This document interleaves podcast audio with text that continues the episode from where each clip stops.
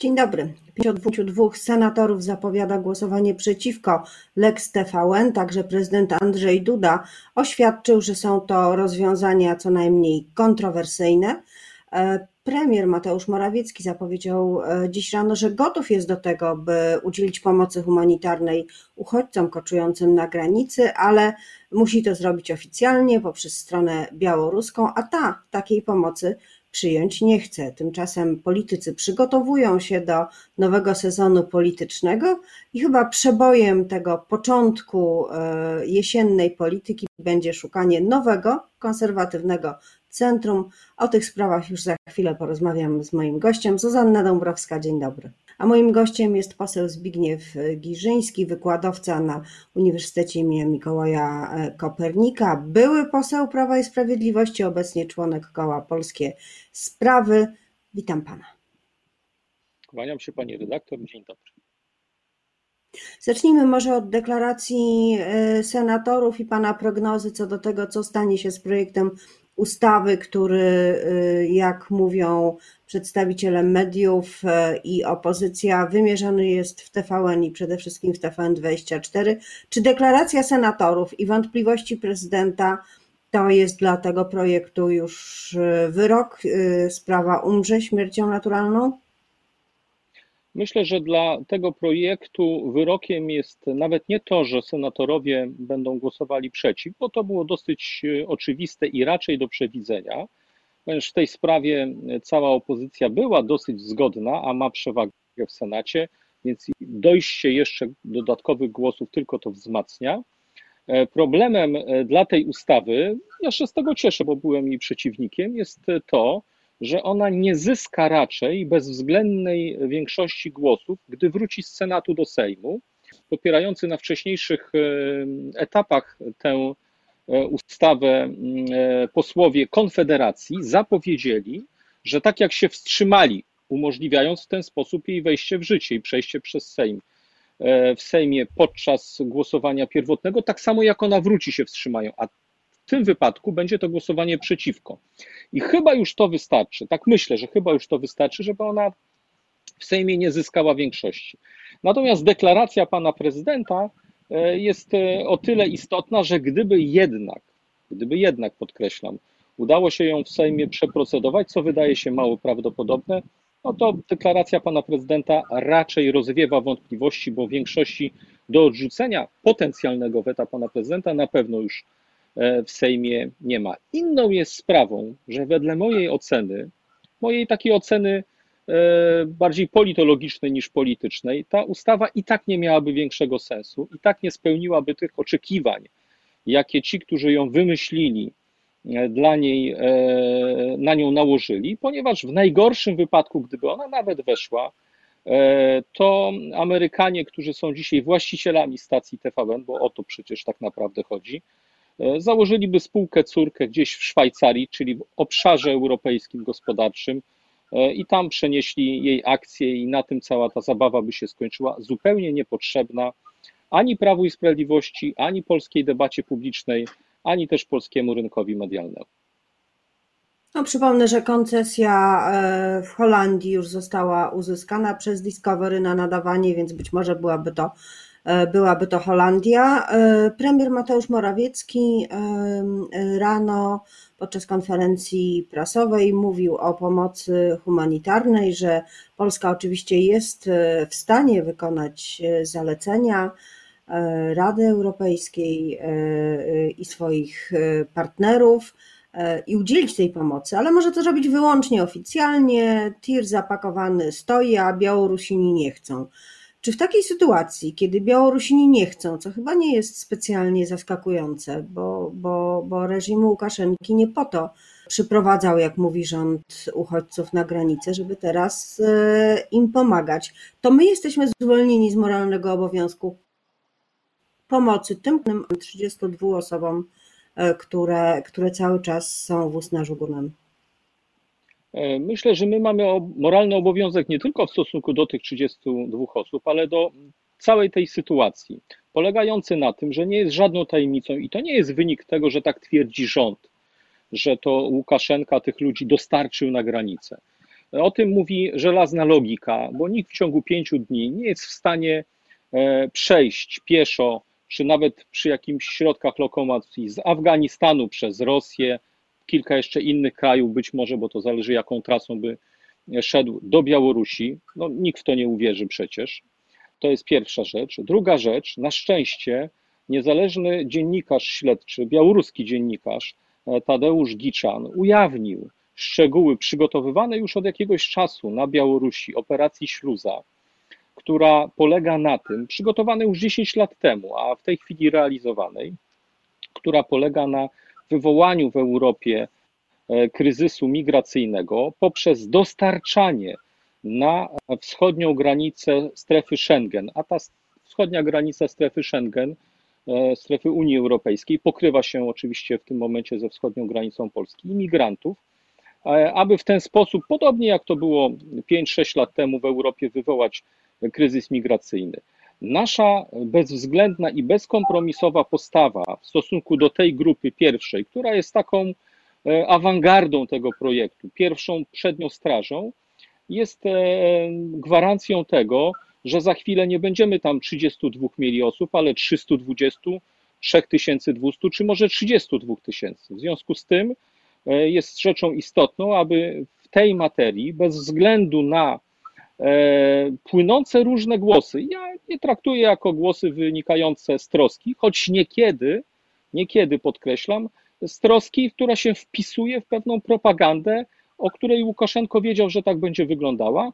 E, panie pośle, w tym zakresie. Panie pośle, czyli ja chciałam zapytać, czy Pana zdaniem, gdyby nie działania Łukaszenki, bo yy, do tej pory można po prostu przylecieć samolotem z Bagdadu najzupełniej legalnie.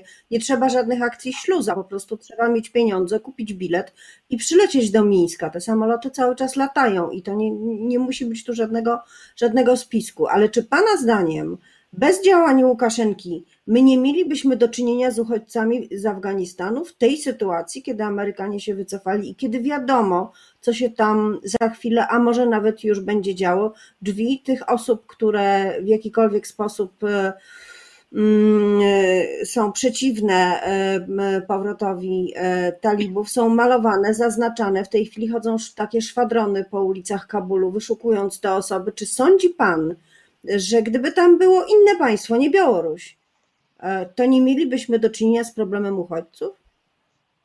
E, w Polsce pewnie byłby on bardzo ograniczony ze względu na to, że możliwość e, przedarcia się, tak to nazwijmy, czy przedostania do Unii Europejskiej z Afganistanu jest naprawdę o wiele prostsza innymi drogami niż przez Rosję i przez Białoruś. To jest akurat droga najtrudniejsza, bo to są państwa o charakterze jednak e, z dużo mniejszą dozą demokracji, najdelikatniej rzecz ujmując, bo nie chcę obrażać tych państw. W związku z tym o wiele łatwiej byłoby osobom z Afganistanu drogą powietrzną zupełnie innymi kanałami się przedostawać, bo przecież nie lądową, w to naprawdę bądźmy poważni, nie wierzmy. E, natomiast to jest pierwsza rzecz, więc moim zdaniem nie mielibyśmy tych problemów na tej granicy. E, aczkolwiek Unia Europejska jak najbardziej. I druga kwestia, istotna i ważna, taka o charakterze politologiczno-historycznym. E, Afganistan jest od ponad 100 lat w różnych formułach państwem, o który wydzierają sobie różne państwa na świecie, e, wydzierają go sobie. Robili to najpierw Brytyjczycy z Rosją, potem wplątał się w to Związek Sowiecki, potem Amerykanie. W związku z tym, skoro te państwa w zupełnie e, niepotrzebny sposób, przez lata, walcząc o swoje imperialne interesy, każde z tych państw było w jakimś okresie imperium, bo niektóre już nie są. Wielka Brytania ten okres swoich dziejów ma już raczej za sobą. E, w związku z tym to one ponoszą pewien moralny obowiązek, aby dzisiaj w tej trudnej sytuacji, skoro całego tego bałaganu swoimi postępowaniami, niemądrą polityką doprowadziło, aby dzisiaj te problemy rozwiązywać, a nie my Polacy. Ale czy pan nie czuje takiego moralnego e, obowiązku pomocy osobom, które za chwilę mogą zacząć umierać? Tam jest kobieta, która jest, nie jest w stanie już stać na własnych nogach, bo jedna rzecz to, jest e, rozwiąza- to są rozwiązania systemowe. A druga rzecz to jest pozwolenie na to, żeby komuś podać lekarstwa. Godzi się pan z tym, że oni tych lekarstw nie dostaną? są po białoruskiej stronie i odpowiedzialność za to ponoszą władze Białorusi. Jeśli chcemy im pomóc, to tutaj pan premier ma całkowitą rację. Możemy to uczynić, przesyłając tą pomoc na Białoruś, aby Białoruś tym ludziom, e, skoro się znajdują po tamtej stronie granicy, takiej pomocy mogła udzielić. E, zajmijmy się teraz e, polityką parlamentarną. W takim razie konserwatywne centrum. Czy to jest dla Pana atrakcyjna formuła, atrakcyjna, atrakcyjny kierunek rozwoju politycznego? Z całą pewnością jest to mm, projekt, który wymaga dopracowania i rozważenia. E, nasze środowisko polityczne, e, środowisko polityczne skupione e, w kole parlamentarnym Polskie Sprawy, ale także szersze środowisko polityczne, które wokół tego koła się tworzy i to w różnych wymiarach, z całą pewnością będzie rozmawiało w parlamencie z tymi wszystkimi, którym bliskie są idee umiarkowanego, konserwatywnego centrum, bo zależy nam na tym, aby Polska rozwijała się, aby dbała o interesy drobnych, średnich przedsiębiorców, aby nie zamieniała się w kraj, gdzie odgrywać będą dominującą rolę wielkie międzynarodowe korporacje, e, a wszystko to będzie odbywało się pod płaszczykiem różnego rodzaju socjalistycznych e, reform, które będzie robił czy to rząd wprost lewicowy, tak jak to może być, gdyby do polskiej władzy doszła e, klasyczna lewica, czy też rząd, który w swoich e, wielu rozwiązaniach programowych do takich idei się odwołuje, a dzisiaj rząd niestety, e, mam nadzieję, że zmieni swoje postępowanie, ale często tak robi. Parasolem. Kto powinien się pod tym parasolem e, konserwatywnego centrum schować? E, czy trwają rozmowy z PSL-em, a może z e, politykami Jarosława Gowina? Jakby pan widział taką formację, bo rozumiem, że to powinna być pewna nowa formacja, umiejscowioną na scenie politycznej dokładnie?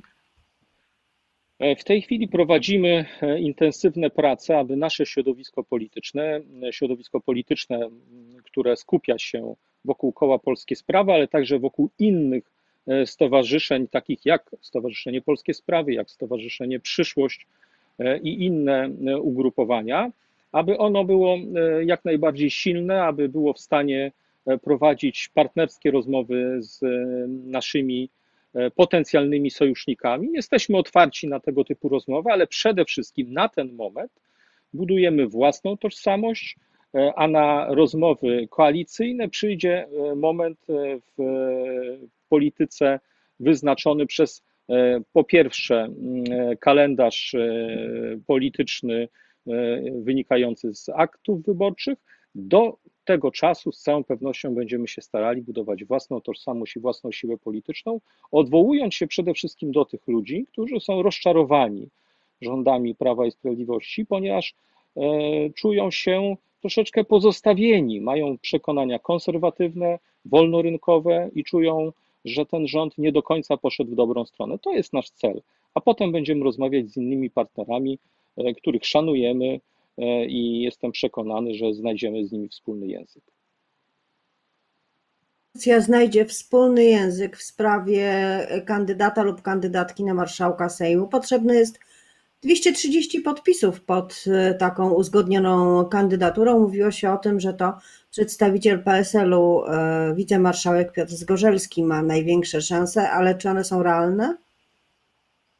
No dzisiaj realne nie są, bo póki co to Prawo i Sprawiedliwość posiada większość, niewielką, ale jednak posiada większość e, mniej więcej 232 głosów. Tak to by trzeba było chyba liczyć. W związku z tym E, cała taka akcja polityczna, zakładając, że mm, nie dokonane zostaną rozmowy, czy to z częścią środowiska Prawa i Sprawiedliwości, czy to z siłami politycznymi, które Prawo i Sprawiedliwość e, wspierają, mm, chociażby z koła Pawła Kukiza, do tego czasu taka akcja byłaby bezzasadna, ponieważ byłaby z góry skazana na porażkę, nawet nie ze względu na to, że to musiałoby być 230 podpisów, bo tych podpisów wystarczy zdecydowanie mniej, ale e, potrzeba by było 231 głosów, aby dokonać wymiany marszałka Sejmu.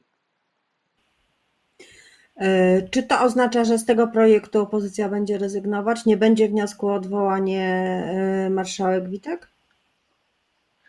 Pamiętajmy, że opozycja to nie jest jedno ugrupowanie. To jest cały szereg ugrupowań, które w dużej mierze wzajemnie walczą między sobą o głosy. To widać doskonale także w przypadku tych problemów, o których rozmawialiśmy z panią redaktor przed chwileczką. W związku z tym ja nie jestem w stanie e, zagwarantować nikomu, że nie wiem, komuś w Platformie Obywatelskiej czy w SLD nie przyjdzie do głowy, żeby wystawić jakiegoś swojego kandydata na marszałka, e, bo to wystarczy, zdaje się, nie jestem pewien, trzeba by to było sprawdzić, e, chyba 35 lub 46 głosów podpisanych pod tego typu wnioskiem, więc nie trzeba nawet dużej siły politycznej, żeby taki wniosek e, złożyć. Nie jestem w stanie wykluczyć, że ktoś z takim pomysłem wyjdzie, ale jeśli nie będzie to po pierwsze kandydat wspólny, uzgodniony przez pozostałe ugrupowania tworzące dzisiaj opozycję, a po drugie, jeśli nie będzie przynajmniej szansy, podkreślam, przynajmniej szansy na to, że e, zechce ten wniosek być poparty albo przez jakichś posłów Prawa i Sprawiedliwości, co wydaje się dzisiaj mało prawdopodobne, albo przez tych posłów, którzy popierają Prawo i Sprawiedliwość w Sejmie, ale nie są w klubie parlamentarnym Prawa i Sprawiedliwości. Takich posłów wedle mojego szacunku jest dokładnie pięcioro, no to wówczas ten wniosek jest po prostu bezsensowny. W tym sensie bezsensowny, że on coś tam pokazuje oczywiście politycznego, e, ale nie będzie skuteczny, a przecież w polityce powinno chodzić o skuteczność. W polityce powinno chodzić o skuteczność. To jest puenta rozmowy z moim gościem, posłem Zbigniewem Giżyńskim z Koła Parlamentarnego Polskie Sprawy. Bardzo dziękuję za rozmowę.